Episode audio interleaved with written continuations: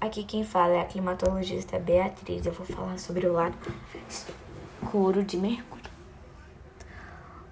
No lado escuro do planeta, a temperatura média é de 110 K, ou seja, menos 163,15 graus Celsius.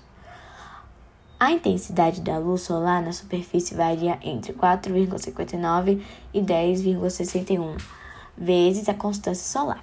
Bom, temperaturas do planeta não contribuem para que seja habitável, porque o ser humano só só vive por volta, só suporta, no caso, por volta de menos 29 graus. E Mercúrio tem menos 163,15 graus.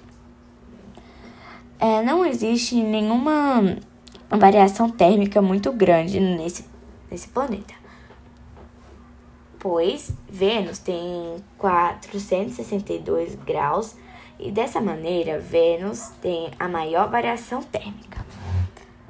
Foi isso.